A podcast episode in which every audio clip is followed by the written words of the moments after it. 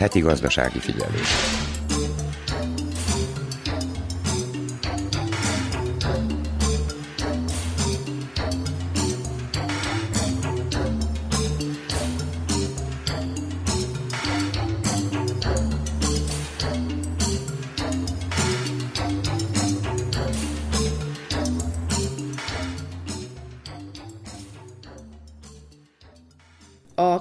Meghosszabbította az árstoppot az üzemanyagra és a különböző élelmiszerekre. Az új szabályozás értelmében azonban megdrágul a kristálycukor, melynek kilója 97 dinárba kerül majd. A tej, a liszt, a napraforgó étolaj és a sertés combára nem változik. Továbbra is a tavaly november 15-i áron lehet elérhető. Az üzemanyag árakra vonatkozó korlátozást is meghosszabbították a hónap végéig. Arról is döntöttek, hogy a köztársaság gazdasági árutartalékok 131 ezer tonnát vásárol fel az idei búzatermésből 40 dináros áron, amelybe az áfa is beletartozik. Hegedűs Erika köszönti a heti gazdasági figyelő hallgatóit. A héten 6 dinárral kell többet fizetni a dízelért és négyel többet a benzinért Szerbiában. Az eurodízel így 218, míg az olammentes benzin 205 dinárba kerül. Az elmúlt három hónapban a dízel több mint 20 dinárral drágult, míg a benzin több mint 17-tel. Július 1-től 10 dinárral drágul a cigaretta, így a legolcsóbb doboz 300, a legdrágább legalább pedig 580 dinárba kerül. Ennek oka a külön jövedéki adó másfél dináros emelése, amelyet a jövedéki naptár szerint évente kétszer, januárban és júliusban módosítanak. A heti gazdasági figyelőben azonban más témával foglalkozunk. A szerbiai földhivatal június 13-án számítógépes támadás miatt leállt.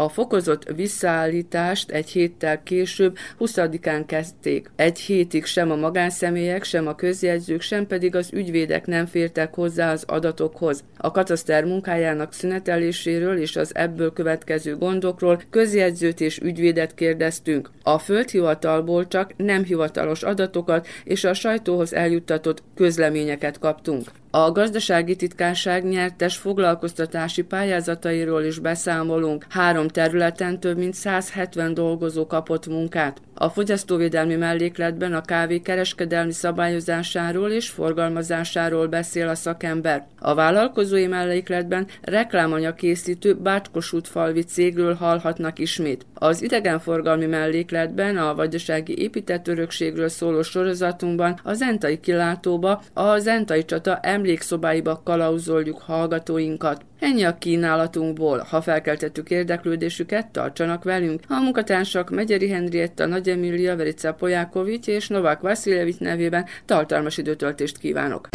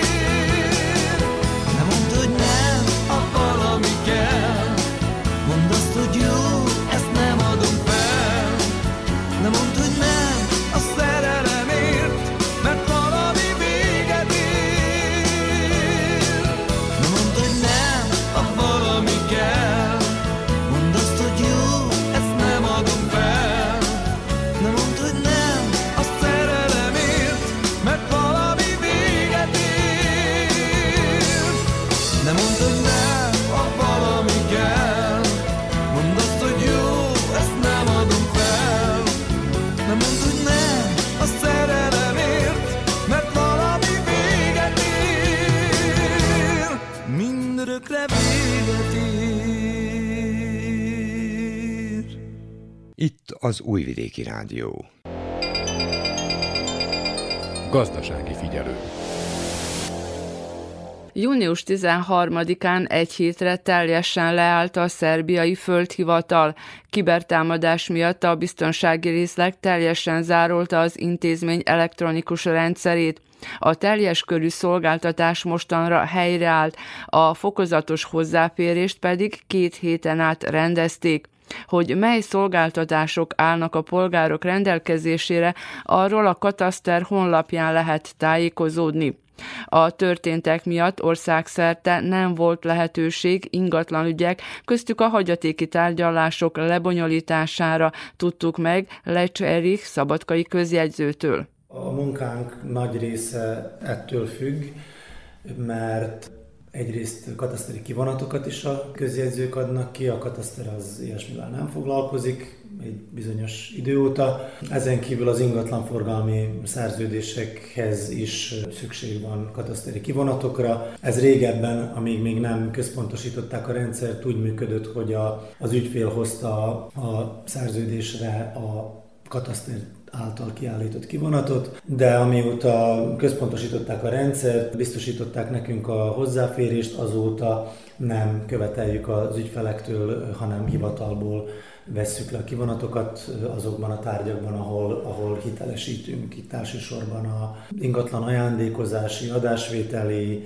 eltartási szerződések, vagyonmegosztási szerződések, stb. Tehát ez a, ebben a szegmensben ugye mind napi szinten használjuk a rendszert, és ugyanúgy a harmadik viszont a hagyatéki eljárásokban sem kell az ügyfeleknek kataszteri kivonatokat hozni, hanem azokat mi hivatalból lekérjük a rendszerből június 13-án történt a kataszterben, vagyis a földhivatalban a leállás, vagyis hogy önök onnantól nem, ért, nem fértek hozzá az adatokhoz. Időközben már megtörtént a fokozatos visszaállás, de mennyiben akadályozta önöket a, a munkában, hogy az adatokat nem tudták lekérni, mert ugye az utolsó frissítés ugye a leálláskor az június 13-ai dátum. Egyáltalán volt-e önöknél úgynevezett teljes leállás, hogy egyáltalán nem tudtak az első napokban dolgozni, vagy hogyan oldották meg ezt a helyzetet? Kataszteri kivonatokat nem tudtunk kiadni, már úgy nézett ki, hogy próbáltunk belépni a rendszerbe, és nem, nem adta ki a, a kataszteri községeket, semmilyen adatot nem adott ki a rendszer. Nem De értesítették önöket erről? Nem, nem, nem, nem értesítettek bennünket, tehát jó, szokott ez az információs rendszer néha úgy akadozni, szoktak lenni ilyen rövidebb leállások, úgyhogy azt hittük, hittük abban a pillanatban, hogy ez egy ilyen valami ideiglenes dolog, és akkor, amikor már második napja nem jött rendbe a rendszer, akkor, és akkor azt hiszem, hogy abban, a, abban az időben kaptuk az információt a katasztertől, hogy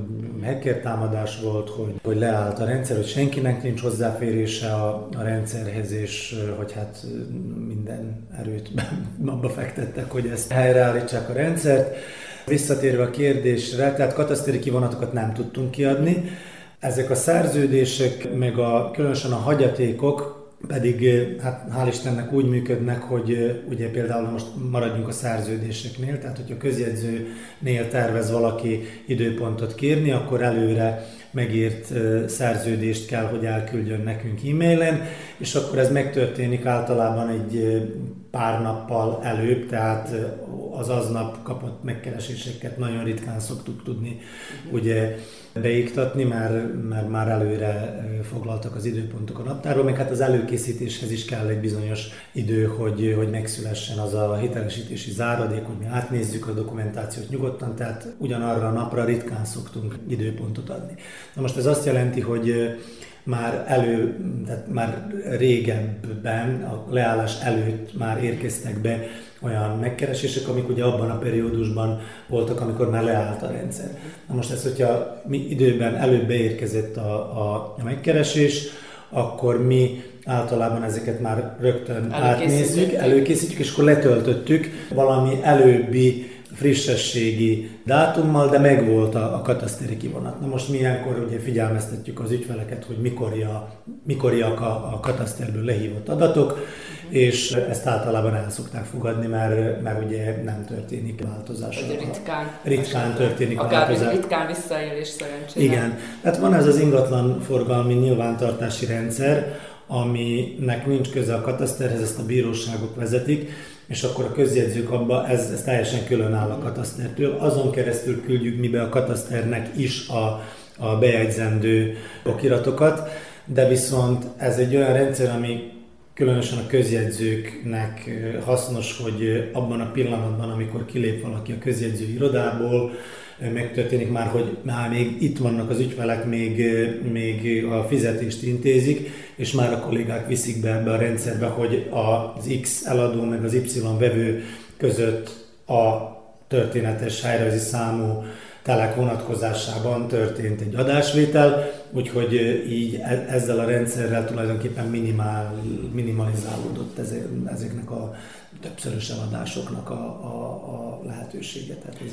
Ha önök abban az időszakban, amikor a földhivatal nem dolgozott, de ugye említette, hogy időpontok már voltak kiosztva, és a, a, az adatokat, minden dokumentációt meg tudtak szerezni előbb, lehívták őket, akkor, hogyha végzés született, vagy szerződést kötöttek, június 13-a utáni napokban, amikor a földhivatal nem működött, mikortól lesz a frissítési dátum, hogyha rendesen elkezd működni a földhivatal? Ezt nem tudom, nem tudok erre választani, mert ez a, ez a katasztertől függ elsősorban.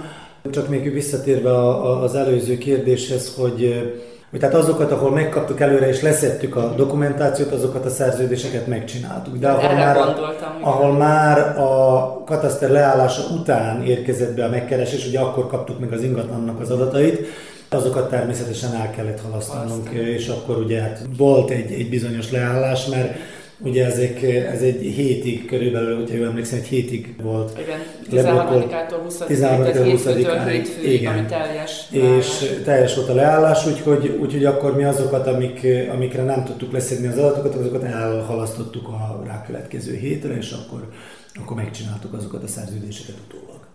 Mennyire érzik, hogy könnyítés az önök ügyintézésében az, hogy digitalizálva vannak a földhivatalban az adatok, és egyáltalán mennyire tudnak minden adathoz hozzáférni, akár egy előző tulajdonosi bejegyzéshöz? Hát rengeteget, rengeteget segít, mert ugye elsősorban a ügyfeleket szolgáljuk, úgyhogy ő nekik ez, tehát ez, ez úgy, úgynevezett egy, egyablakos ügyintézés felé, felé haladunk óriás léptekkel, mert régebben ugye egy, hogy kataszteri kivonattal kellett jönni a, a közjegyzőhöz, kettő a szerződést, személyesen kellett bevinni a kataszterbe, kérelmezni a bejegyzést, az adóbevallásokat külön kellett kétféle adóhivatalhoz beadni, ugye a köztársaságihoz, a forgalmi adó kirovása iránt, a, a helyi adóhivatalhoz, a vagyonadó átírása iránt.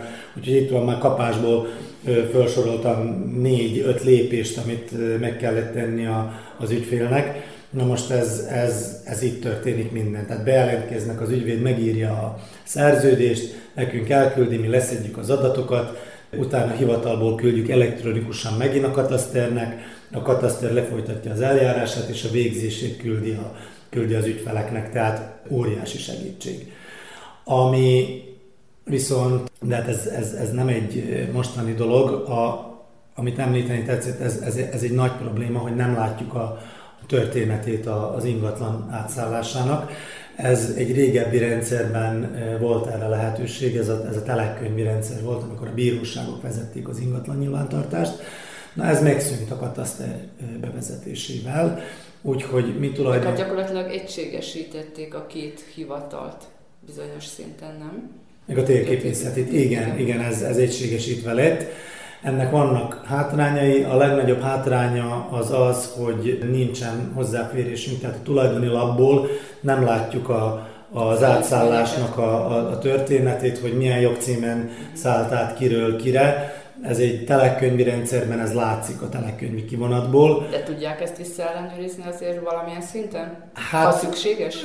Igen, csak körülményes. Aha. Tehát általában, és ez nagyon sűrűn, gyakran szükség is van a, a szerződés kötésnél erre az információra nagy, tehát az esetek nagy részében a, az ügyfelektől megkapjuk ezt a, az ő szerzési jogcímüket, mert ugye fontos, hogy hogy szerezték, hogyha örökölték, akkor az külön vagyon, ha házasság alatt vették, vagy más liszterhes szerződéssel szerezték, akkor, akkor házassági közös szerzemény, akkor már itt ugye változik az egésznek a, a, a menete, az egész eljárásnak. Úgyhogy ez talán egy hátrány, de ennek semmi köze a, a digitalizációhoz. Tehát a digitalizáció az magában egy nagyon pozitív dolog, és könnyíti a, a munkát, meg hát az ügyfeleket is tehermentesíti nagy mértékben. Mennyi ügyintézést tud a közjegyző átvállalni, és most nem csak a digitalizáció, és nem csak a földhivatal kapcsán, mennyi ügyintézést tud átvállalni, vagy tehermentesíteni az ügyfelet? Most szerződéskötésről beszélünk? Általánosan. Jó, akkor megpróbálom a, a, egy ingatlan adásvételi szerződés szempontjából próbálok meg erre válaszolni. Tehát a kataszteri, tehát be, betekintésünk van a kataszterbe, ez egy közökirat bizonyító hatájával bír. Ezt abszolút tehermentesítve vannak az ügyfelek. Tehát nem kell elmenni a Nem kell elmenni a kataszterbe, ellenőrizni. Van az ügyfeleknek is hozzáférésük ahhoz a nyilvános ugye, platformhoz.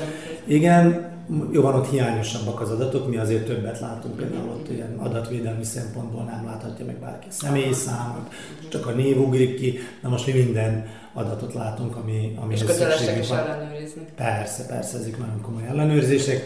Utána visszaküldjük a rendszeren keresztül, a, hogyha megtörtént a, a szerződés hitelesítése, azt visszaküldjük a rendszerbe, a kataszter az bejegyzi. Az, akkor nem kell visszamenni az ügyfélnek. Nem kell az ügyfélnek visszamenni a kataszterbe beadni, mint a régi rendszerbe, és akkor az gyakran el is maradt. Tehát vannak olyan, amikor még az a rendszer volt érvényben, hogy ugye az ügyfélnek kellett kérelmezni a bejegyzést, ebből még ma is gondjaink vannak. Hogy nem vitték vissza. Nem vitték vissza a kataszterbe, nem kérelmezték a, a, az ingatlan nyilvántartási bejegyzést, és azon a jogelődön maradt még mindig a, a, a tulajdonjog ugye a, a nyilvántartásban. Ez gyakorlati szempontból is Igen. jó. És ilyen esetekben megtehetik azt is, hogy elhozzák nekünk az eredeti szerződést, a, ugye a mostani eladó, amivel megszerezte, na akkor, hogyha az teljesíti a formai követelményeket, akkor mi azt be tudjuk venni, tehát meg kell tartsuk akkor eredetiben, és akkor már ő eladja tovább, akkor mi az egészet csomagba beküldjük a kataszternek, és akkor átugorják tulajdonképpen azt az egy lépést, de tehát ez, ez, ez gond, mert ugye egy, egy plusz lépést követelt az akkori, az akkori érvényben levő rendszer, úgyhogy ezt, ezt most mi, tehát itt nincs olyan, hogy ne jegyezze be a kataszter. És, ezek, a és amiket, amiket digitálisan kapnak ugye a, a, az elektronikus rendszeren keresztül, a közjegyzőktől, a bíróságtól, a végrehajtóktól, bárkitől, azt ők az ő náluk prioritást élvez, tehát ott megtörténik öt nap alatt, azt hiszem öt napos a törvényes határidejük, hogy ezt az átbejegyzést megejtsék. Úgy, ja, hogy a változást bejelezték. Igen, hogy, be, hogy beegyezzék a változást, és ez általában meg is történt. A szabadkori kataszter esetében, ugye velük dolgozunk a legtöbbet, ez, ez meg is történik aránylag gyorsan. Van az adóvonzata is, tehát a, az ügyfelek aláírnak a közjegyzőnél egy ilyen adónyilatkozat nevezetű űrlapot, és akkor azt mi továbbítjuk a, a kataszternek, a kataszter meg utána az illetékes adóhatóságoknak továbbítja, úgyhogy az is automatikusan megy. Tehát régebben kellett egy adóbevallást beadni a köztársasági adóhivatalnak, a, ugye a forgalmi adó kirovása érdekében, meg egyet a, a helyi önkormányzati adóhivatalnak, hogy, hogy ezt az évi vagyonadót átírják az új tulajdonos nevére. Na most ez mind automatikusan megy. Most, hogyha ennyi mindent egyszerűsítenek, rövidítenek, nincs sétálás, nem kell itt-ott, amott az úgynevezett okmánybélyegeket befizetni, mennyibe kerülhet ez az ügyfélnek, olcsóbbá teszi, hogy egyszerűbben fogalmazzak, olcsóbbá teszi, vagy, vagy drágítja az ügyintézést. És most nem azt kérdezem, hogy, ez, hogy mennyit kell, hogy fizessen a közjegyzőnek, hanem hogy a hivatalokban. Egyértelműen olcsóbb, mert megspórolta magának azt a kataszteri kivonatot, amiért illetéket kellett, hogy fizessen a, a földhivatalnál. Uh-huh. Tehát ez egy tétel, amit megspórolt. A másik tétel pedig, hogy nem kell, tehát amikor ugye megtörténik a, a szerződés hitelesítése, akkor a kataszter illetéket azt a kataszter utólag kiküldi nekik, tehát azt fizetni kell, viszont a közjegyzőnél, köz, közjegyzőnél kevesebbet kell, hogy fizessen, mert nem, nem kell, hogy kiadjunk egy plusz példányt, minden ügyfélnek ugye jár, minden aláírónak jár abban az alap tarifában egy-egy példány, és akkor ugye, hogyha az ügyfél, hát logikus, meg szeretne magának tartani egy eredetit abból a szerződésből, mert ez egy fontos dokumentum, a kataszternek viszont be, kell, hogy adjon, be kellett, hogy adjon egy eredetit. Úgyhogy az még plusz 1800 dinára plusz kiadmánynak a, a kibocsátása a közjegyzőnél, na azt is megspórolja most így, mert csak a saját példányát kapja meg, és azt nem kell aztán sehová eredetiben beadni. És arról nem beszélve, hogy mennyi idős spórolunk. Hát az időt, azt a szaladgálást, az persze, igen. Mennyire tartja azért biztonságosnak a, a rendszert, és most nem arra gondolok, hogy adatlopás vagy, vagy bármiféle visszaélés és, és módosítás, említette, hogy a, a rendszerben voltak akadozások egyébként korábban, és ez talán csak bosszantó lehet, hogy nem tudja akkor intézni, amikor, amikor uh, szeretné, de hogy az e fajta adattárolás, ugye e felé halad a világ. De hogy önöknek könnyíti a munkáját, és hogy hozzá is tudnak férni az, hogy könnyíti, az biztos, hát nem vagyok információ technológiai szakértő. Én remélem, hogy azért egy ilyen szinten az állam azért megfelelően biztosítja ezeket a rendszereket, mert eszközök vannak rá. Hát biztos, hogy állandóan vannak próbálkozások, ugye, hogy hogy megfúrni, tehát ez egy állandó harc a, a információtechnológiai biztonságiak, meg a hackerek között, na most nem értek hozzá, csak, csak reménykedhetek, hogy jól működik ez a rendszer. Hát aránylag gyorsan visszaállították, most, most működik. Tehát most, ahogy, ahogy ugye visszaállították ezt, minden teljesen rendesen működik, a tárgyak, ahogy az eddig is a rendszeren keresztül a katasztértől visszakapjuk a, az iktatószámot, úgyhogy megy minden a, a régi kerékvágásban. Tehát, hogyha önök bejelentenek valamit, akkor arról kapnak visszajelzést? Igen, kapunk, vagy? kapunk a katasztertől, tehát ezt, ezt gondolom, hogy a rendszer generálja. Tehát, hogyha beérkezik a közjegyzőtől a kataszternek egy adásvételi szerződés, akkor még aznap, most van, amikor azonnal, valamikor fél órán belül, valamikor két óra hossza múlva, de visszakapunk, a, tehát nem küldik el e-mailen, hanem a rendszerbe be tudunk tekinteni, és akkor látjuk, hogy hogy ahhoz a... Ellenőrizni tudja. Igen, kapott, megkapta a kataszteri iktató számot az a tárgy, és akkor, hogyha valamilyen kérdés van, se van az ügyfélnek, hogy most miért nincs még végzés, vagy valami, akkor arra a számra hivatkozva tudják keresni a katasztert, igen. Egy hét után előbb az állami intézmények, az önkormányzatok és a közjegyzők után az ügyvédek is hozzáfértek az ügyintézéshez szükséges adatokhoz, tudtuk meg Józsa László szabadkai ügyvédtől. Elsősorban az adatszolgáltatás állt le. Én azt hiszem, hogy egy szűk két hétre Magyarán nem tudtuk leellenőrizni a számunkat érdeklő ingatlanok kataszteri állapotát, mert sem az ingyenes hozzáférés, sem az ügyvédek számára biztosított hozzáférés, sem pedig az úgynevezett e-salteren keresztüli kommunikáció a magával a kataszterrel nem volt lehetséges és azon túlmenően, hogy az ügyvédek idézőjelbe teszem így jártak, hát más állami szervek és a közjegyzők sem tudtak hozzáférni a kataszteri nyilvántartásban szereplő adatokhoz, magyarán az ingatlan forgalommal és hát az építkezési engedélyek kiadásával kapcsolatos nélkülözhetetlen elektronikus kommunikáció a kataszterrel megállt, a munka ebben a tekintetben hiszen mi sem tudtunk alapértelmezett esetben szerződést szerkeszteni, elkészíteni, közjegyzők azokat nem tudták hitelesíteni. Azért, mert amikor a közjegyzőnek feladatául kerül, hogy tartalmilag megerősítsen, vagy érthetőbb módon fogalmazva lehitelesítsen egy, teszem azt adásvételi szerződést, ő neki napra kész ellenőrzést kell lefolytatnia a kataszteri állományban, annak érdekében, hogy maradéktalanul meg lehessen győződve arról, hogy a szerződésben szereplő adatok pontosak. A közjegyzőnek ugyanis az a feladata, hogy a pontosságot tanúsítsa, ő a közhitelesség letéteményese és nélkülözhetetlen, hogy friss kataszteri adatokkal rendelkezzen.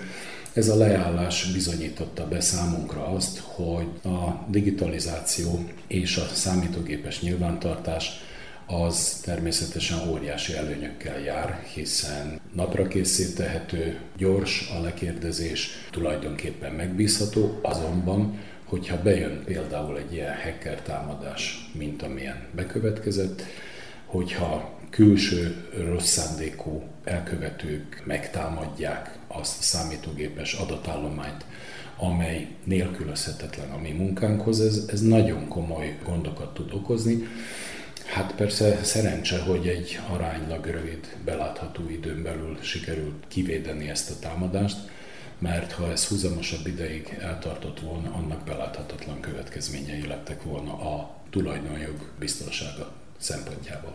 Mi most június 29-én beszélünk, értesüléseim szerint a legutóbbi frissítés az június 13-ával történt, gyakorlatilag amikor leállt a, a rendszer amit közben el tudtak végezni, vagy tudtak egyáltalán bármit is ügyintézni, az az ügyfelek szempontjából milyen dátummal kerül majd a földhivatalba. Folyamatosan ugye a földhivatal bejelentette meg az állami intézmények, minisztérium, hogy fokozatosan történik a visszaállás, és hogy egyes részek már elérhetők, de minden teljes egészében talán a hónap végéig, vagy a július elején lesz teljes egészében hozzáférhető. Megjegyzem, azt is hozzátették, hogyha nem lesz egy újabb leállás. Igen, ez a utolsóként említett kockázat, ez itt lebeg a, a fejünk fölött, mert soha nem lehet tudni azt, hogy megismétlődik-e esetleg egy hacker támadás, vagy más probléma, belső probléma merül fel, fel az informatikai állomány, adatállományban. Tehát ezek olyan kérdések, amelyekkel kapcsolatban itt mi a földszinten csak találgatásokat fogalmazhatunk meg. Az, hogy egy nem frissített adatállományjal dolgozunk, ez természetesen hordoz magában bizonyos kockázatokat. De nézzük csak, hogy mik lehetnek ezek a kockázatok. A kataszternek az adatállománya a fölépítése logikáját tekintve napra kész kellene, hogy legyen. Magyarán megnyomom a gombot a számítógépemen, akkor a mai állapotot kellene tudnom látni ahhoz, hogy én ügyvédként, valamint a közjegyző kollégák közjegyzőként értékeljék, hogy pontos adatokat tudunk-e bevinni a szerződésekben. Mi? Önök is napi szinten jeleznek vissza egy-egy ügyintézéskor? Hát azért az az igazság, hogy legalábbis az én gyakorlatomban az van, hogy amikor kezdem előkészíteni a szerződést, akkor töltöm le magamnak a kataszteri adatokat, bízva abban, hogy a közjegyző kollega így is úgy is még egyszer leellenőrzi, már akkor közvetlenül a szerződés hitelesítését megelőző napok folyamatában, folyamatában, tehát nem egy, hanem több ellenőrzésen is keresztül esik egy szerződés az előkészítéstől az aláírások lehitelesítéséig, és visszatérve a lényeghez, tehát nyilvánvaló, hogy ha nem frissített adatállományjal dolgozunk, akkor elméletileg fennállhat az az eset, hogy egy ugyanazon korábbi tulajdonos ad abszurdum kettő vagy több személynek adta el azt az ingatlant. Na most ugye legyünk őszinték, ez a mi itteni rendezettebb társadalmunkban nem egy szokásos dolog. De azt halljuk, azt látjuk, hogy az ország fővárosában vagy attól délre, ez egy bevett szokás. Azt kell, hogy mondjam, nemzeti sport, hogy egy-egy ingatlan többszörösen eladnak. Itt tehát azt kell, hogy mondjam, hogy napról napra növekszik a kockázata annak, hogy megbízható adatok kerülnek ebbe vajon a szerződésbe, hogy megbízható-e az az információ, hogy XY, aki az ingatlan tulajdonosaként mutatkozik be, hogy a mai napon még mindig tulajdonos-e, hogyha teszem azt, két héttel ezelőtt frissített adatok alapján készítem a, a szerződést. Én tehát úgy gondolom, hogy ettől az információtól pániknak azért nem kell kitörnie. Ezek a mi világunkban ritkán előforduló esetek, de elemi érdekünk fűződik nekünk, polgároknak is ahhoz, hogy az állami szervnek, a kataszternek az adatállománya visszatérjen a napi frissítés rendszerére, mert eh, az ingatlan forgalommal kapcsolatos jogbiztonságnak ez egész egyszerűen követelménye. A részben említette, de milyen ügyintézésekhez szükséges az önök esetében, tehát ügyvédeknél a földhivatali adat lekérése? Mert ugye említette, hogy építkezés, akár ingatlan, akár mi ugye korábban beszélgettünk a vagyon visszaszármaztatásnál is, Döntően és elsősorban azt mondanám, hogy ingatlan forgalommal kapcsolatos szerződések előkészítése során nélkülözhetetlennek számunkra a kataszteri adatok, tehát akár adásvételi, akár ajándékozási, akár eltartási, akár teszem azt házassági szerződést akarunk előkészíteni, akkor nekünk friss, megbízható kataszteri adatokra van szükségünk. Tulajdonképpen hasonló a helyzet, még hogyha nem is ennyire a naprakészség igényével, de amennyiben egy vagyonjogi pert készítünk elő, megírjuk a keresetet és mellékelni kívánjuk a kataszteri adatokat, hát akkor természetszerű elvárás az is, hogy a bíróságot már arról tájékoztassuk, hogy mi annak az adott ingatlannak a kataszteri állapota abban az időben, amikor mi a keresetlevelet előkészítettük. Itt szeretném megjegyezni azt, hogy a korábbi gyakorlattól eltérően ma a bíróságoknak is van hozzáférése a kataszteri adatállományhoz. Magyarán, hogyha egy bíró megkap egy ingatlan tulajdonjogával kapcsolatos pert, peres keresetet, akkor neki is menet közben is megvan a lehetősége arra, hogy állandó folyamatos ellenőrzést futtasson át a, a saját számítógépén, és ez egy nagy előrelépés, mert például az ügyfeleket megkíméli attól, hogy tulajdoni másolatokat, kivonatokat kérjen minden egyes keresetlevél benyújtásánál, mert egyszerűen a számítógépről letöltött adatsor, amely ellenőrizhető, az a bíróság számára kellően megbízható adatot, adatállományt képez a perben megállapítandó tényállás érdekében.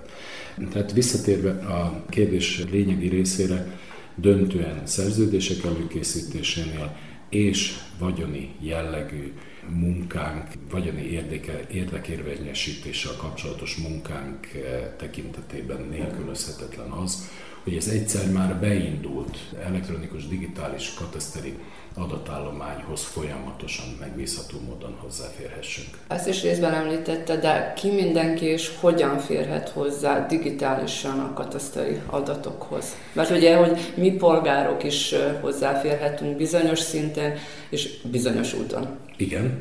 Van ingyenes és teljesen nyilvános hozzáférési adatsor. Tehát ugye mindenki, aki birtokol, aki tulajdonol valamilyen ingatlant, az, hogyha van számítógépe és internet hozzáférése, és hogyha megismerkedik a rendszerrel, akkor saját maga is leellenőrizheti mind a saját vagyontárgyának a kataszteri állapotát, ad abszurdum pedig mindenki másét is, mert ebben van a nyilvánosság és a közhitelesség lényege, hogy a vagyonra vonatkozó adatok bizonyos személyiségi jogi korlátozások tiszteletben tartása mellett szabadon hozzáférhetőek. De csak a sajátunkhoz férhetünk hozzá? Nem, az a lényeg, hogy aki valami parcella számot ismer, akkor ez a parcella szám alapján rákérdezhet arra is, hogy bármelyik másik ingatlannak ki a tulajdonosa. Azzal, hogy az előbb említettem, hogy itt vannak bizonyos adatszolgáltatási korlátozások, mert a szabadon hozzáférhető adatsorban nem szerepelnek a tulajdonosoknak a személyi számai uh-huh. és lakcímei. Magyarán minimális adatvédelem érvényesül ebben a szabad hozzáférésben, de Hát nem gondolom, hogy valaki azzal töltené az idejét, hogy az egész utcájának, a házainak a tulajdonosait megállapítsa, de ha valakinek úri kedve ezt tartaná, akár azt is megtehetni. Visszatérve a komolyabb gondolatokhoz, nagyon jó ez a rendszer, mert minden pillanatban módunk van arra, hogy akár a saját ingatlanunk, akár például a megvásárlásra kiszemelt ingatlannak a kataszteri állapotát leellenőrizhessük. Ez azt is jelenti egyszer, mint, hogy akarok venni egy házat, akarok venni egy lakást, és akkor be tudom azonosítani, hogy a számomra tulajdonosként bemutatkozó személy valóban tulajdonos-e, és ez már egy fontos biztonsági tényező számomra, aki egy ingatlant meg akarok venni. Na ennyit a nyilvános hozzáférésről. Nekünk ügyvédeknek, és hozzáteszem a geodéziai mérnöki irodáknak van egy külön teljes adatsort tartalmazó hozzáférési lehetőségünk, ahol a teszem a szerződés kötésekhez és az ügyintézéshez nélkülözhetetlen adatok, jelesül a személyi szám és a tulajdonos lakcíme is szerepel abban az adatállományban, amelyhez mi hozzáférhetünk, tehát megállapíthatjuk, hogy egy adott ingatlannak ki milyen hányadban tulajdonosa. Ez számunkra nélkülözhetetlen akkor, amikor ingatlanforgalommal kapcsolatos szerződést vagy, vagy a jogi peres keresetet készítünk elő, és a természetesen más esetekben is ez előfordulhat. A harmadik módja a hozzáférésnek pedig számunkra, ügyvédek számára az úgynevezett e-salteren keresztüli digitális kommunikáció magával a kataszterrel, ami azért fontos, mert mi a kataszterben történő személyes megjelenés nélkül is tudunk beadványokat benyújtani a kataszterbe, kérelmekkel eljárásokat elindítani, és az azzal kapcsolatos határozatokat számunkra kézbesítetni. Ez egy speciális része a, a, ennek az egész problematikának, talán közérdeklődésre nem is tart annyira, nem is tarthat annyira számot, de a lényeg tehát az, hogy elérkeztünk itt Szerbiában is arra a szintre, hogy komoly előnyeit élvezzük a digitális kommunikációnak. Ez annyiban esetleg érintheti, vagy érdekelheti az ügyfeleket és hát így hallgatóinkat is, hogy ez a digitális formában történő ügyintézés számukra drágábbá vagy olcsóbbá tette az ügyintézést, akár így az ügyvédeken keresztül is. Mert az egy dolog, hogyha ő hozzáfér az adatokhoz magánszemélyként, de az ügyintézés az már nyilván vagy a közjegyző, vagy az ügyvéden, ügyvéd révén történik, de hogy akkor ez, mert ugye azelőtt fizettük a kis okmánybélyegeket, stb.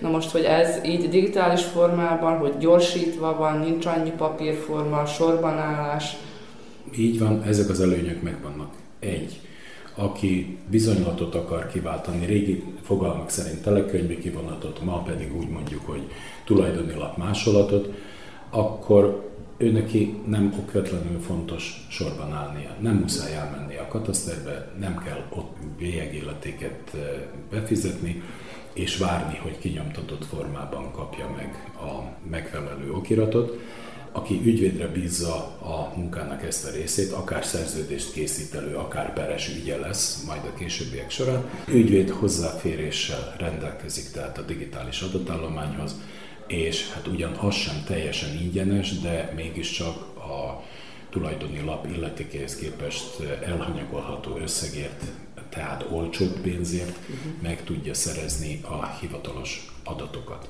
Úgy gondolom, hogy alapértelmezetten olcsóbb, tehát olcsóbbá válik tehát az intézkedés, mert ne felejtsük el, hogy ha a mai gyakorlat szerint közjegyzőtől kérünk egy-egy parcellára, egy-egy ingatlanra tulajdoni lap másolatot, akkor az darabonként 540 dinár. Ez amennyiben ügyvéd végzi ezt a munkát, akkor őt 110 dinárral terheli egy-egy ingatlanra való rákattintás után a kataszter. Tehát ez, ez nyilvánvalóan egy előny, tehát összesítve előnyösebb módon lehet hozzájutni az okiratokhoz, és valamelyest olcsóbban is. Mennyire visszamenőleg tudnak betekinteni az adatokba? Tehát ugye én emlékszek sok éven keresztül, hogyha ügyintéztünk, akkor kinyitották az óriási könyvet, és akkor ott a tulajdonlapnál, vagy tehát lehetett ellenőrizni. Most ugye a digitalizáció ugyan most az elmúlt két év a járványidőszak egy picit talán fölgyorsította, és, és többet vettük igénybe ezt a, ezt a rendszert, a digitális rendszert, akár ha nem is a földhivatali rendszert, de hogy most ez jó, vagy nem jó, hogy ennyire, mert ugye most itt gyakorlatilag a földhivatal az egész országban lejárt. Bizony így van. Na most annyit kell tudni, hogy ennek a Szerbiában alkalmazott számítógépes rendszernek és adathozzáférésnek az az egy komolyan kritizálható része van, hogy amikor számítógépen megkeresem az adott ingatlant, akkor annak csak a mai tulajdoni állapotát tudom megállapítani, és ezzel a hozzáféréssel nem tudok visszalapozni a történelemben. Tehát, ha van nekem ma egy házam, akkor nem tudom leellenőrizni, hogy 2016-ban jól volt-e beírva a tulajdoni állapot, ami természetesen nem annyira a saját ingatlan esetében érdekes, de ha Például ma vagyonjogi pert kell kezdeményeznem egy ház, egy ingatlan kapcsán, akkor néha nélkülözhetetlen, szükséges és fontos az, hogy vissza tudjak lapozni a történelemben, hogy teszem azt, 2012-ben ki volt a tulajdonos annak az ingatlannak, hogy változott a tulajdoni állapot.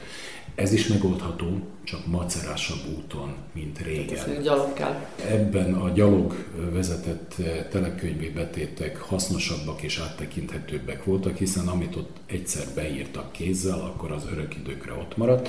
Ma viszont ebben a számítógépes nyilvántartási rendszerben pedig ott tartunk, hogy külön kérelemre a kataszter bizonylat formájában tudja a, az előtörténetét megadni a tulajdoni, tulajdonosi viszonyoknak, adott ingatlanak tekintetében.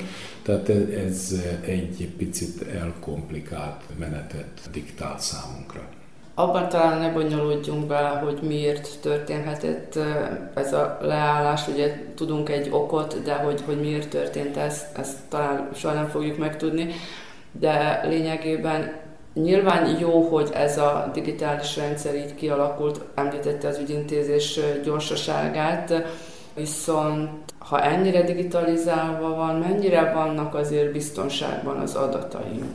Tehát most nem az, hogy az én házamat esetleg menet közben valaki átíratta más nevére, ugye ezzel kapcsolatban is említ, elmondta a véleményét, tehát hogy biztonságban vannak-e az adataink azért így? Azért a biztonsági rendszereket is ellenőrizték, tehát hogy történhetett esetleg adatlopás. Kérem szépen, ugye Murphy megtanította a törvényét velünk, és tudjuk, hogy minden, ami elképzelhetetlen, az is előfordulhat, és ez nyilvánvalóan egy óriási szakmai kihívás azoknak az informatikusoknak a számára, akik ezeket a rendszereket felépítik. Az adatok biztonságos tárolása időnkénti biztonsági kópiák elkészítése és a fizikailag más-más helyen történő őrzése az kulcsfeladata minden rendszergazdának, és hát csak remélni tudjuk, hogy ezek a folyamatok itt Szerbiában a kataszteri adatállománya tekintetében is biztosítva vannak. A régen egyszerű volt a dolog, mert idézőjelbe teszem, csak a papír alapú telekönyvi betéteket kellett megőrizni. Amik el is tűntek néha. Az, amelyek bizony háborús körülmények között, ugye ezt nagyon jól tudjuk, el is, el is tudtak tűnni. Tehát tökéletes megoldás Mondjuk biztosan tűzesetre vagy vízre, nem igen. tárolásra gondoltam uh, Igen, ott, ott bizony a tárolási biztonsági kockázatok fölmerültek, mert vízbetörés is, meg bizony tűzvész is tudott pusztítani. Az az igazság, hogy ritkán. Uh-huh. Nem mondom, a 44-45-46-os évek fordulóján ugye a, az akkor berobbanó új hatalom az nem igazán viselt gondot arról, hogy az állam adminisztratív vonatkozásban pontosan működjön. De most nem ez a lényeg. A lényeg tehát az, hogy mi csak, mi mondjam így, földi halandók csak remélni tudjuk, hogy borzasztó jól megvan oldva az adatok biztonságos tárolása. Itt az újsághírek is, vagy médiahírek is arról beszélgettek, hogy a leállást szándékosan végezték el a szakemberek annak érdekében, hogy az adatokat megőrizze a rendszer, és, és semmilyen további támadás káros hatásokkal ne lehessen. Na most, ha ez így igaz, akkor ezt a kéthetes leállást én örömmel beáldozom, csak az akkor ezért lehet a fokozatos visszaállás, ezért hogy lehet a fokozatos vissza... Így van, meg hát próbálják nyilván kiszűrni az úgy tűnik állandósuló kibernetikai támadásokat. Mi, akik ezzel nem foglalkozunk napi szinten, mi hát ugye azért dilettáns módon közelítjük meg ezt a kérdést, és csak remélni tudjuk azt, hogy az adatok ténylegesen biztonságban vannak. Itt az Újvidéki Rádió. Gazdasági figyelő. 37 millió dinárral támogatja a tartományi kormány a foglalkoztatást és a munkahelyteremtést, amelyből 174 munkanélkülit tudnak foglalkoztatni, Megyeri Henrietta jelenti. A közmunkaprogramra 7 millió, az önfoglalkoztatásra, valamint az új munkahelyek létesítésére 15-15 millió dinárt írt elő a tartományi kormány, emelte ki Pelt Ilona, gazdasági segédtitkár. Nagyon sokan pályáztak. A túljelenkezés a közmunkaprogramnál olyan ötszörös, a másik két program pedig tízszeres túljelenkezés volt, ami azt jelenti, hogy nekünk ebbe a pillanatban 50 új munkahelyet tudtunk létesíteni, úgyhogy önfoglalkoztatás néven, 60 új munkahelyet tudtunk létesíteni a vállalatoknál. Ami az önfoglalkoztatást illeti, lehetőséget ad a fiataloknak, hogy saját vállalkozásba kezdjenek. Ezt a programot azért fontos kiemelni, hiszen ezzel ő kap egy lehetőséget, hogy biztosítsa egy évig fizetésének azokat a részét, ami az állam felé kötelezettségei vannak, tehát erre tudja fordítani, tehát az adó és a járulékok. Mindig ki kell hangsúlyozni, nehogy azt gondolja valaki, hogy ez eszközvásárlása van, nem, ez kimondottan munkahelyteremtés és adó és járulékokra szabad csak költeni az összeget. Ami a közmunkaprogramot illeti, civil szervezetek tudnak pályázni, és nagyon fontos az, hogy a civil szervezetek a tevékenységükre tudnak olyan embereket még plusz foglalkoztatni, ami által az ő programjaikat megvalósítják, illetve én olyan is tudok, hogy a helyi közösséggel szerződésben vannak, és a, vagy pedig más közvállalattal, és a tényleges közmunkát végeznek, tehát szemetet szednek, füvet kaszálnak, és egyebet, ami fontos, hogy szebb kinézete legyen az adott helységnek. Stepanovics Julianna, a Gombosi Arany János Művelődési Egyesület elnöke elmondta, hogy egy karbantartót foglalkoztatnak. Az idei támogatást a tájház rendben tartására, karbantartására fogjuk fordítani. Egy embert munkáltat, 8 óra hossza munkaidő, Orosz Urbán Csilla, Török Kanizsáért Egyesület egyik alapítója közölte, hogy a támogatással a közmunkaprogram sokkal hatékonyabbá válik. Az Egyesületünk már sok éve pályázik, amióta ez a közmunkaprogram van, minden évben szoktunk pályázni közmunkára, és az idén is sikeresen pályáztunk. Két közmunkás tudunk foglalkoztatni azokból az eszközökből, amelyet a titkárság biztosít számunkra négy hónapon keresztül.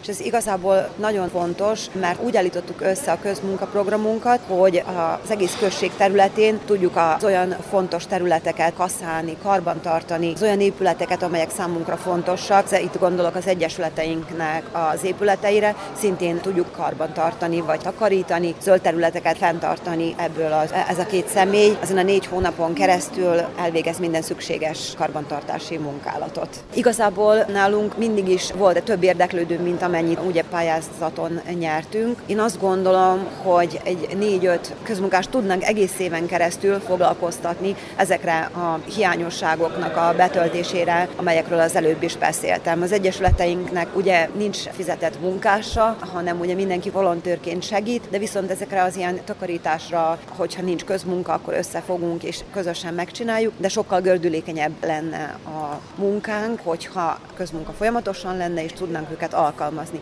Arról nem is beszélve, hogy ezek a személyek ugye munkanélküli személyek, és hogy ők egész éven át tudnának ugye biztos akármennyire csekély, de biztos jövedelemre tudnának számítani. Így pedig sajnos csak erre a négy hónapra tudjuk őket alkalmazni, amíg eszközök rendelkezésre állnak. A vajdasági kormány gazdaságpolitikájának egyik kiemelt célja a munkanélküliség visszaszorítása, hangsúlyozta Igor Mirovics, a tartományi kormány elnöke.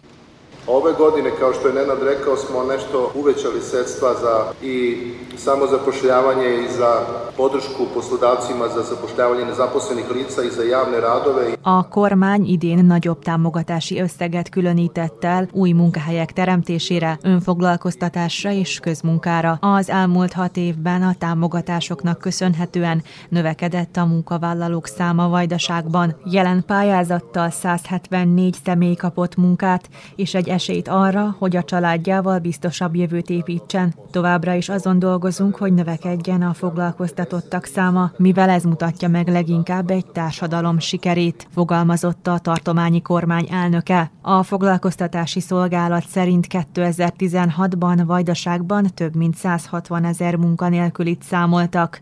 Ez a szám most csak nem 95 ezerre csökkent. Látod, semmi nem történt, csak elpazaroltál egy töltényt, de itt a golyó a szívemben. Nincs baj, de játszunk inkább mást, tedd el a furcsa pillantást, részemről minden rendben. Bár csak újra kezdhetnénk, legyen ez a dal,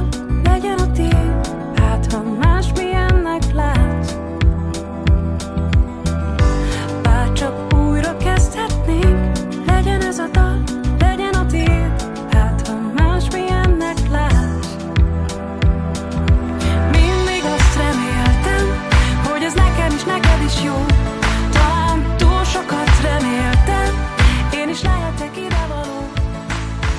Oh, oh. Talán lehetek idevaló. Oh. Én is lehetek idevaló. Tényleg nem haragszom rád, pont engem nem érhet vád. Rend van benne a lelkemben. És ha mégse változnál, nem csak nekem kell reggel, ezzel az arccal ébredne.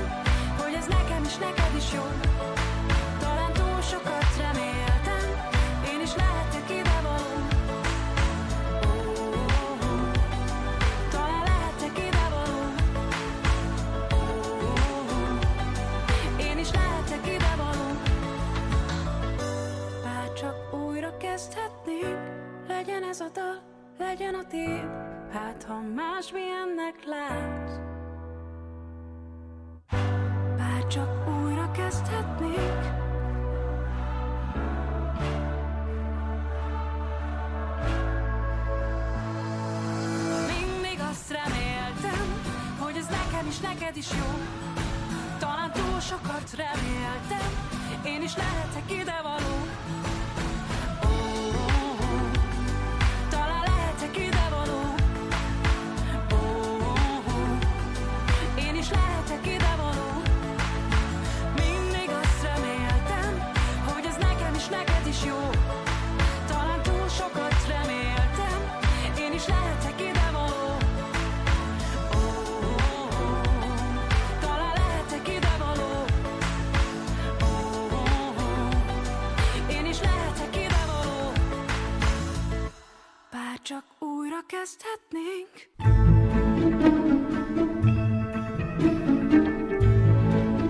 Tudatos vásárló.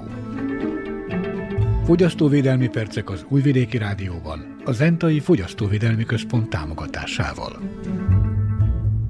A fogyasztóvédelmi mellékletben a kávé kereskedelmi szabályozásáról és forgalmazásáról beszél Szórát Ferenc, az Entai Fogyasztóvédelmi Központ munkatársa. Abból a szempontból nagyon jó dolog, hogy végre tudhatjuk, hogy mi az, amit megveszünk, hiszen gondoljunk vissza Hú, fő sem merem említeni a 90-es éveket, amikor miféle kávénak nevezett valamit akartak, meg adtak el nekünk. Azt sem mondom, hogy ez csak az ő hibájuk, vagy az ártó hibájából, hiszen akkoriban egy nagyon, nagyon rossz helyzetben éltünk, embargó, stb. stb. nem volt azon könnyezet. De azóta is végül is tudjuk azt, hogy, hogy van a kávé, ha valaki azt szeretne inni tisztán kávét, akkor az igyon kávét, az igyon kávét, biztosan majd meg kell fizetni, tehát itt árkülönbségek lesznek. Végül is eddig is voltak különféle minőségű kávék, azért be őszintén, csak nem volt így elhatárolódva. Ez a három dolog, tiszta kávé, ha keverék, akkor ugye kávé, amihoz adalékanyag van adva, vagy fordítva, adalékanyag, amihoz kávé van adva. Ezt a három dolgot háromféle áron fogják árulni, és ezt eldönti a kedves vásárló, hogy ő melyiket szeretné meginni. De már tudja, hogy mit vett és mit vesz azért a, azért a pénzért. És akkor itt most még hozzátetjük a, a harmadik többlet, ez a kávé italok, aminek különféle fajtája, tudjuk, kettő-három az be, meg a, a ice café, meg a hasonlók, tehát ezek is külön még termék, külön termékek, amiket szoktunk venni. A kávépótló adalékok, ezek az egészségre nem károsak, csak éppen nem kávébab. Abszolút, de egyáltalán nem arról szól a dolog, hogy ez káros lenne, csak természetesen világos, hogyha babot pörkölünk, abból nem kávét fogunk kapni, nem valami más hasonló folyadékot. Szeretném hangsúlyozni, hogy ez a szabályzat még azt is tartalmazza, hogy pontosan mi az, amit föl lehet használni. Azért mindenféle alapanyagot nem lehet, én ezt most el is mondanám.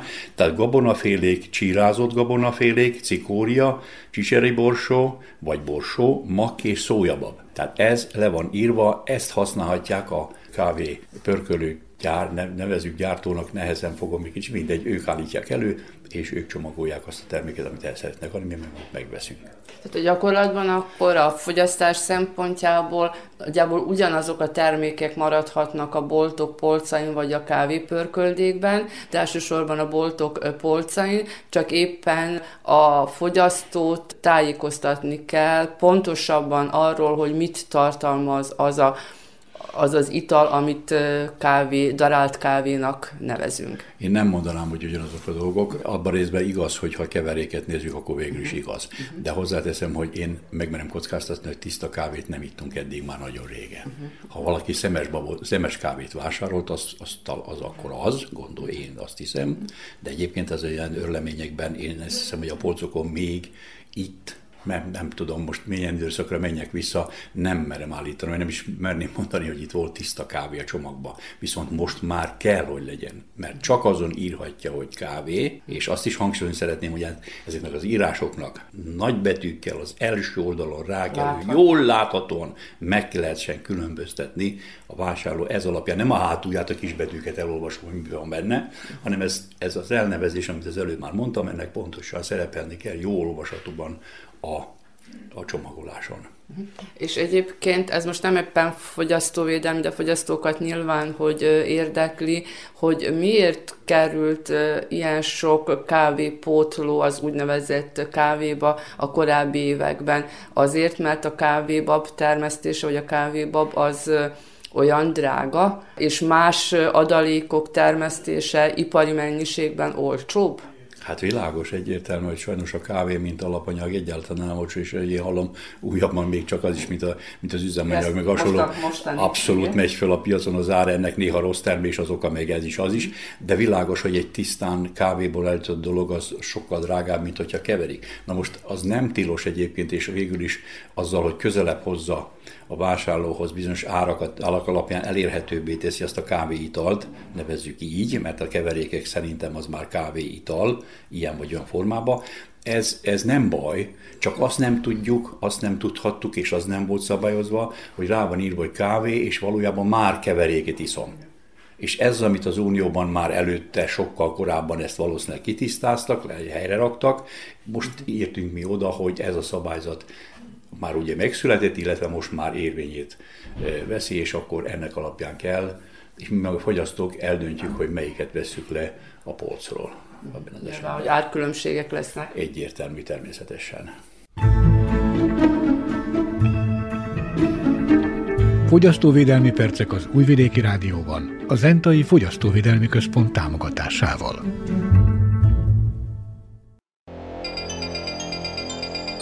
Gazdasági A vajdasági magyar vállalkozókat bemutató sorozatunkban ezúttal folytatjuk a reklámanyag nyomtató Bácskosútvalvi cég tulajdonosának bemutatását. Mihiszkei Kis Nimród üzeme egyéni vállalkozás, de az egész család besegít. Konkurencia akad, de a cég tulajdonos inkább egymás kisegítésében hisz, és nem a versengés híve. Nagy Emília kérdezte. Hogy sikerült megindulni? Azért itt olyan gépek vannak, amik nem olcsók. Mire volt szükség? Kellett saját önrész esetleg, vagy banki kölcsön, vagy pályázat akár? Ugye szerencsémre pont a tanulmányaim befejezte, és a második körös kezdővállalkozói pályázat az nagyjából egy időpontra tehető, így egy komolyabb összeghez sikerült hozzájutnom. Ez mellett természetesen volt önrész is a pályázati kiírásban, és még ezen felül természetesen kellett beletenni kezdőtőkét, így sikerült megindulni.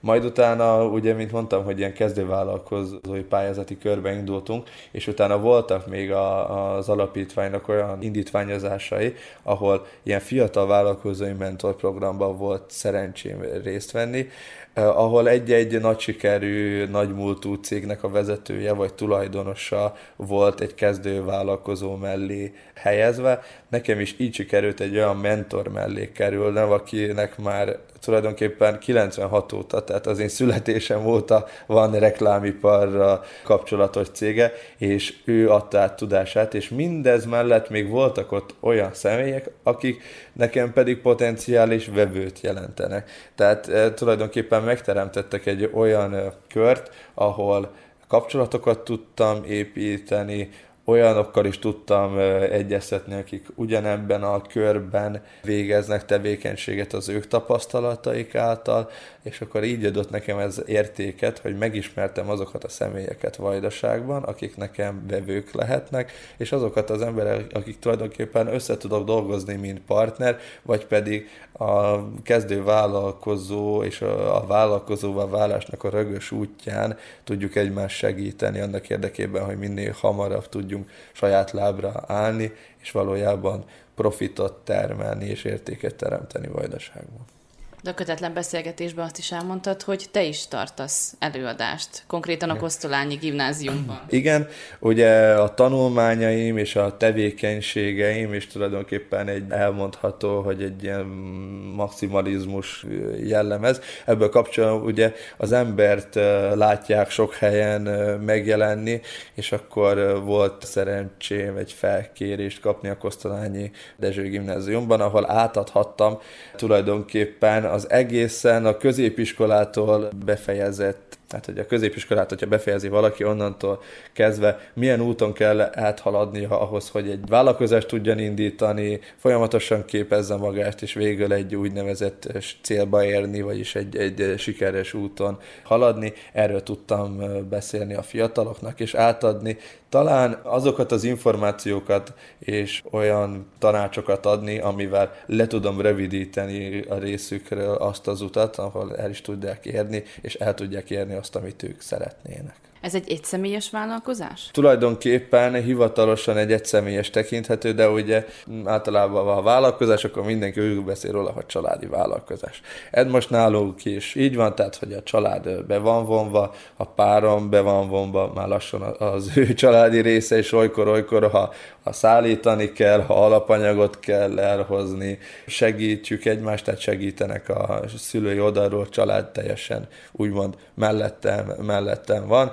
Ezzel lehet mondani, hogy nyilván az én koordinálásom alatt, de mindig tudok számítani a körülöttem lévőkre, és akkor így próbálunk előre haladni lépésről lépésre. Mekkora a konkurencia most ebben a szférában? Új belépők nem sokan vannak, főleg nem abba az irányba, hogy ők cégeknek akarjanak értékesíteni. Akik belépnek, azok jellemzően a kisebb megrendelésekre, és tehát, hogy ez pontosan, amit én nem végzek, az, hogy valaki besétál, és akkor lenyomtatunk egy-egy pólót. Itt már a meglévő nagy cégekkel kell idézőjelesen versenyezni, de én nem ezt az irányvonalat választottam, tehát praktikusan, akik például Szabadkán vagy Topolyán ilyen tevékenységgel foglalkoznak, én, mint partner, leültem velük konkrétan beszélgetni, tulajdonosokkal jó viszonyt ápolunk, akkor szerintem havonta egyszer beszélünk is, és kisegítjük egymást. Tehát arról van szó, hogyha például tudják, hogy én is rendelkezek gépekkel, ha ott szorulás van például, és nem tudják végezni határidő a terméket, akkor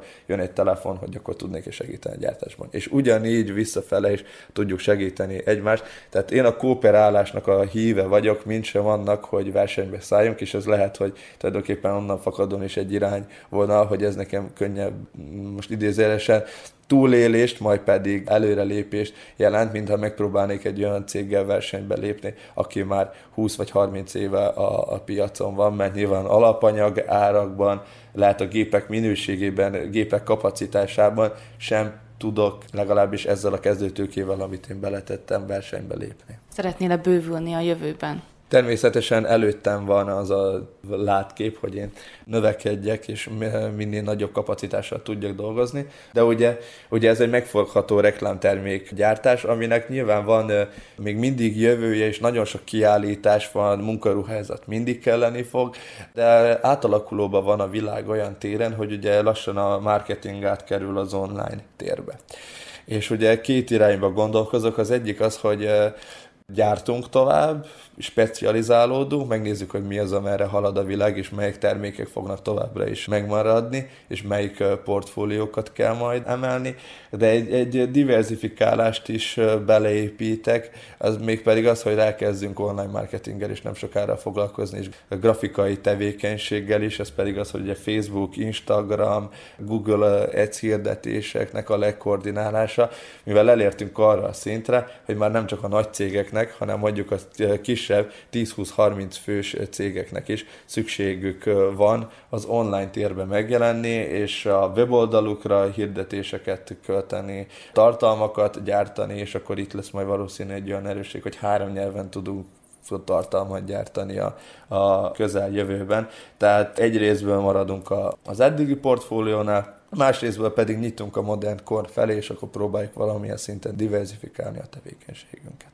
Az elején ugye minden vállalkozás indulásánál vannak különféle nehézségek, te mivel küzdöttél meg? A legnagyobb nehézséget az jelentette, ugye, hogy többféle megmunkálással dolgozunk, tehát hogy nyomtatások, gravírozások, hímezések, és amiben leginkább úgymond tudás hiányjal szenvedtem, az egy, hogy a grafikai munkát, tehát hogy olyan szinten grafikailag elő legyenek készítve azok a nyomatok, amely megfelel a, az adott géptípusnak, valamint ezen felül például egy hímezőgépnek, vagy egy gravírozógépnek saját programjai vannak, amiben nagyon komoly energiát és tanulást kellett belefektetni annak érdekében, hogy ugye a kívánt eredmény, a megrendelő által várt eredményt, vagy akár szint, és olyan minőséget tudjunk gyártani, amivel elfogadható és egy megfelelő minőségi szintet elérő termék tudjon kijönni a, a gyártósorból. Volt egy kis veszteség is, gondolom, ahogy próbálgattátok, akkor nyilván dobtátok el azt, ami nem volt jó.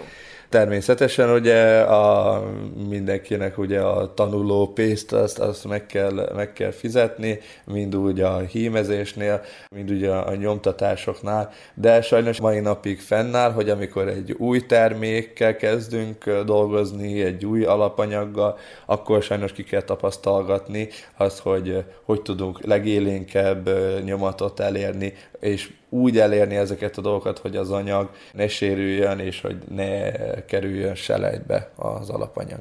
Utazunk és utazzunk, Vajdaságban és a világban az Újvidéki Rádió turisztikai rovata.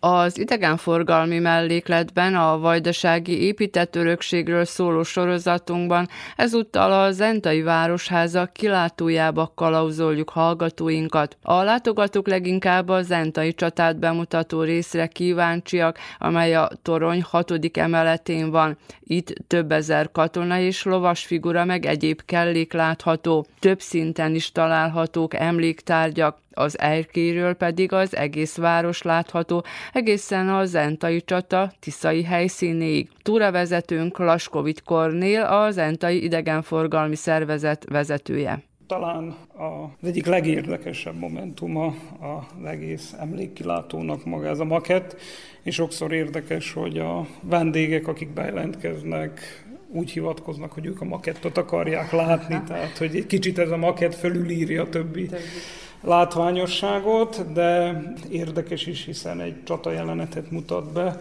és több mint 2000 kézzel festett figurát tartalmaz maga a terepasztal, amit a helyi modellezőklub készített még 2010-ben nekünk. Hát közel fél évig festegették ezeket a kis figurákat, és tényleg egy szép terepasztalt állítottak ide össze nekünk, egy olyan jelenetet bemutatva, amikor a törökök már a bánáti oldalról jönnének visszasegíteni a bácskai oldalon ragadt bajtársaiknak, de a Tiszába vesznek leginkább. Úgyhogy ez még inkább el tudja mélyíteni a, a csatáról szerzett tudást, hogy így mondjam, illetve információkat, amit ez a röpke egy óra alatt tudnak kapni az emberek, amíg, amíg ide föllátogatnak a toronyba. Maga... És nagyon míves egyébként, akár ha nagyítóval, most én szemüveg nélkül nézem, de hogyha nagyítóval néznénk, akkor sem találnánk azért hiányosságot. Tehát, hogy nagyon alaposan megfestették, és korhűen. Igen, igyekeztek korabeli képekről, térképekről tájékozódni. És, Sátorok, és, lovak, Igen, igen mind, mind, mind, tehát egy igazi csatát bemutató jelenet ez. Gyakorlatilag ez lenne a díszterme magának az emlékkilátónak, ahol most tartózkodunk. Itt azért a makettasztal mellett modernkori, de reméljük száz év múlva szintén olyan híres festmények lesznek ezek is, mint a zombori.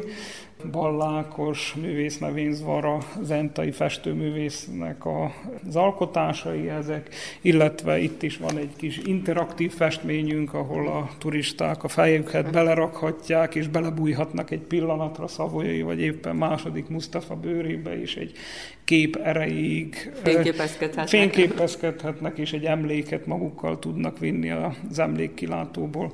Ezen kívül pedig ezen az emeleten a csatában résztvevő hadvezéreknek a rövid monográfiája, életüket bemutató rövid történeteket tudják szintén elolvasni egy újabb szinten vagyunk magasabban, és akkor innen lehet kijutni az erkélyre, de előbb nézzük, hogy mit látunk itt bent.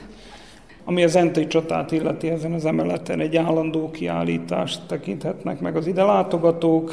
Itt az Zentai Városi Múzeum tulajdonában lévő a helyszínen megtalált emlékekből, illetve különböző használati eszközök, golyók, gránátdarabok, kések, pisztoly darabok. akkor ugye? Igen, előkerült, a Tiszából előkerült emléktárgyak vannak itt kiállítva, még inkább kézzelfoghatóbbá téve magát a csatát. Ennek az emeletnek még talán érdekessége, mikor az ember ideír, akkor rögtön meglátja ezt az óriási szerkezetet, ami előtt itt állunk. Sok-sok fogaskerékkel. Sok-sok fogaskerékkel, ez maga a városházat tornyának az óra szerkezete, ami a felújításkor egy ilyen fadobozba volt becsomagolva, és annak idején nekünk ez úgy megtetszett, hogy egy ilyen átlátható plexiüveg mögé raktuk, és így bemutatjuk egy letűnt kor emlékét szintén.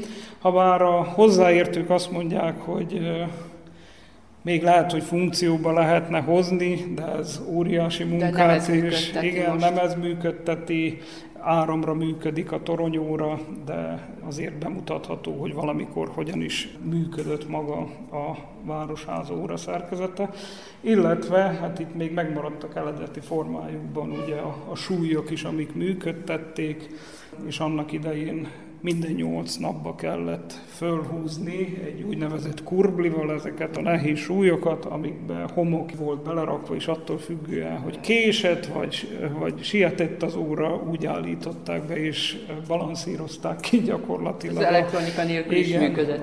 az óra működését.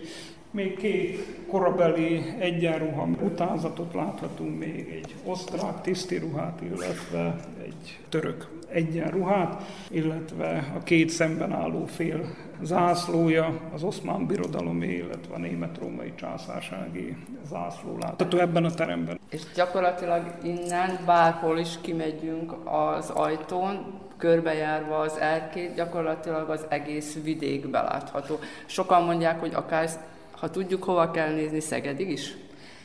Ez érdekes, mert mi váltig állítottuk az elmúlt egy évtizedben, mert igen, ilyen helyi mondák vannak, hogy innen látható a Szegedi Dóm.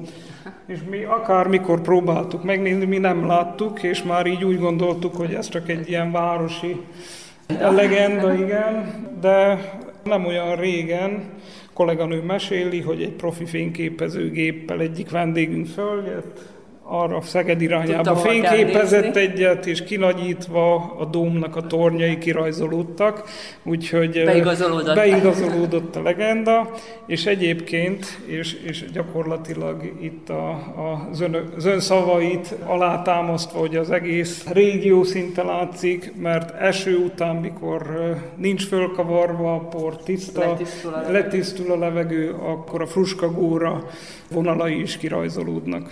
Na most innen gyönyörű a kilátás egyébként, és ak- akárhányszor följövök, azért úgy gyönyörködni lehet ebbe, hogy hát ilyen magasan még nem voltam. Tehát, hogy úgy, úgy mindent látni, a templomokat, a templomok egyébként is látszanak, de hogy úgy, úgy, úgy belátni szinte az udvarokba is. Igen, a, talán a, a postatorony, amely magasabb a Városháza tornyától, de oda nem lehet fellátogatni, úgyhogy marad az Entai csata emlékkilátó. Itt körülbelül olyan 40-42 méteren lehetünk, hiszen itt látjuk a fejünk fölött a, a tető csúcsa az az 50 méter, legalábbis a leírások szerint. Úgyhogy valóban innen belátható az egész város, és ami általában vendégeinknek föl szokott tűnni, az, hogy Zent egy nagyon zöld város, rengeteg Igen. a lombozat, Tehát, hogy rengeteg, minden házhoz van rengeteg, társítva szinte legalább Igen. egy fa. rengeteg a fa, és, és ami külön ugye gyönyörűvé teszi, az a város alatt elhömpölygő Tisza, amely szintén jól látható ebből a pozícióból. Mi ugye most följutottunk, még egy szinttel ugye fölöttébb is van, de hogy nagyjából 10 emelet magasságában vagyunk. Szuszogva ugyan, de följöttünk, de a legfiatalabb, vagy a legidősebb polgár az hány éves volt? Megjegyzem, ugye házi rend van a bejáratnál kitűzve, 25 fős csoportok jöhetnek föl egyszerre, és gyerekek csak szülői fölügyelettel.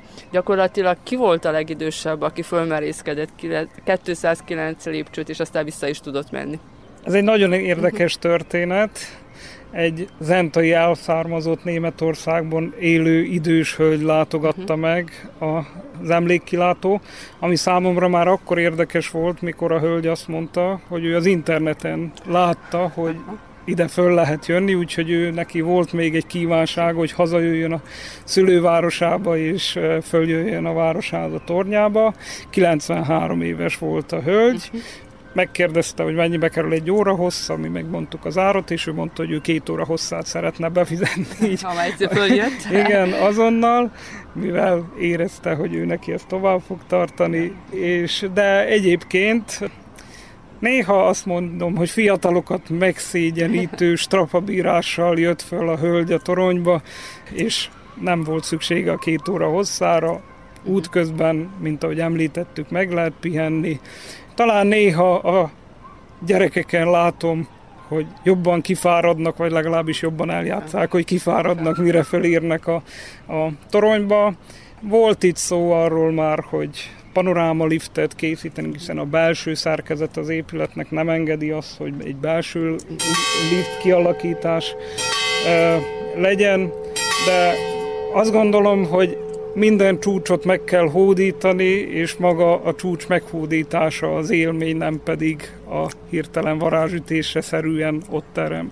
Igen. És gyakorlatilag csak az akaraton múlik, hogyha az embernek nincs esetleg egészségügyi problémája, ami miatt nem tudná megtenni ezt. És hogy jobb látni és ott lenni, mint ahogy említett, hogy esetleg ezt valahonnan elővarázsolni, és csak egy képet, vagy több tépet, vagy akár számtalan képet látni, de más az a jelenlét, hogy most megfogni például ezt a rácsot, vagy az ajtót, vagy, vagy bármit megérinteni, és itt lenni.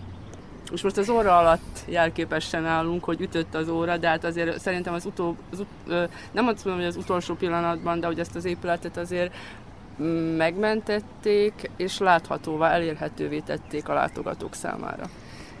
Igen, azt gondolom, hogy, hogy, hogy mire az ember ide fölér, addigra egy betekintést kap a város életébe, a város történelmének egyik legjelentősebb eseményébe. És nem csak a város történelme. Igen, gyakorlatilag ez, ez, ez a régiónak, illetve magának Európának is egy igen kiemelkedő történelmi eseménye.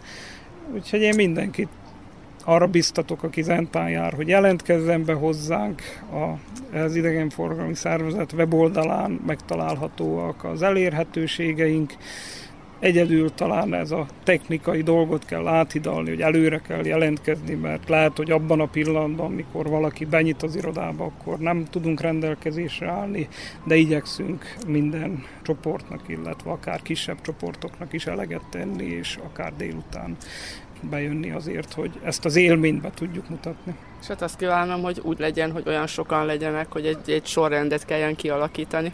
Hát reméljük, igen, mi is, hogy sokan fognak érkezni, hogyha már ez a Covid járvány lezajlott, akkor újra az emberek kedvet kaptak az utazáshoz, és, és ezt most érezzük mi is már ebben az évben. Az idegenforgalmi szervezetbe kell bejelentkezni, és minimum egy-két nappal előtte. Ezt azért elégedettséggel nyugtázhatjuk, hogy a két éves kihagyás után, amikor igencsak csökkent a látogatók száma, az idei évben szinte napi két busszal vannak most jelen pillanatban. Diákkirándulások. Előttünk is igen, ugye éppen kimentek. Igen, de egyébként szervezett utazások keretein belül is sokan érkeznek a településünkre. Igen, tehát jogos a kérdés, tehát kisebb csoportokat is fogadunk, igyekszünk, akár hogyha egy napra több kisebb csoport jelentkezik be, akkor igyekszünk összehozni, csoportosítani gyakorlatilag, mert, mert azért ez fizikailag is maga a torony, a 209 lépcsőfok vezet föl, és, és majd most lesz... először, akkor azt mondták, hogy úgy induljak, hogy ugyanannyi lefelé is. igen, igen, igen, igen. Ez miatt ugye, hogyha mi előre tudjuk, hogy érkeznek, arra fel tudunk készülni, mivel kevesen vagyunk magába a turisztikai szervezetbe is, tehát az a legnagyobb problémánk, hogyha valaki csak erre jár és beugrik, akkor nem biztos, hogy lesz alkalma föllátogatni. Ha szerencséje van és éppen van csoport, akkor hozzá tudjuk csapni. Tehát volt már sokszor, hogy egy valaki akart fölmenni, ezt is megoldottuk. Ezt persze olyan időszakban tudjuk megtenni, mikor először nem voltunk már négy nagy csoporttal fönt a toronyban.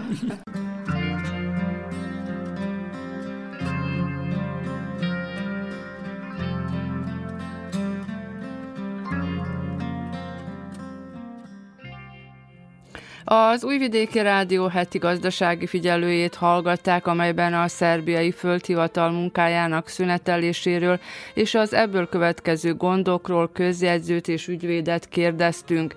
A gazdasági titkárság nyertes foglalkoztatási pályázatairól is beszámoltunk. A fogyasztóvédelmi mellékletben a kávé kereskedelmi szabályozásáról és forgalmazásáról beszélt a szakember. A vállalkozói mellékletben a reklámanyag készítő Bácskosút falvi cégről hallhattak ismét. Az idegenforgalmi mellékletben, a vajdasági épített örökségről szóló sorozatunkban, a Zentai kilátóban, a Zentai csata emlékszobáiba kalauzoltuk hallgatóinkat. A munkatársak Nagy Emília, Megyeri Henrietta, Verica Polyákovics, Csekics Teodóra és Novák Vaszilevit nevében Hegedűs Erika köszöni meg hallgatóink figyelmét. A heti gazdasági figyelővel a jövő héten a szokásos időben kedden délelőtt a 10 és az esti ismétlésben a 8 órai hírek után jelentkezünk ismét. Közben műsorunk visszahallgatható az rtv.rs per honlapon a hangtárban a heti gazdasági figyelő cím alatt. Hallgassák továbbra is az Újvidéki Rádiót. Mit leszünk? Remélem önök is.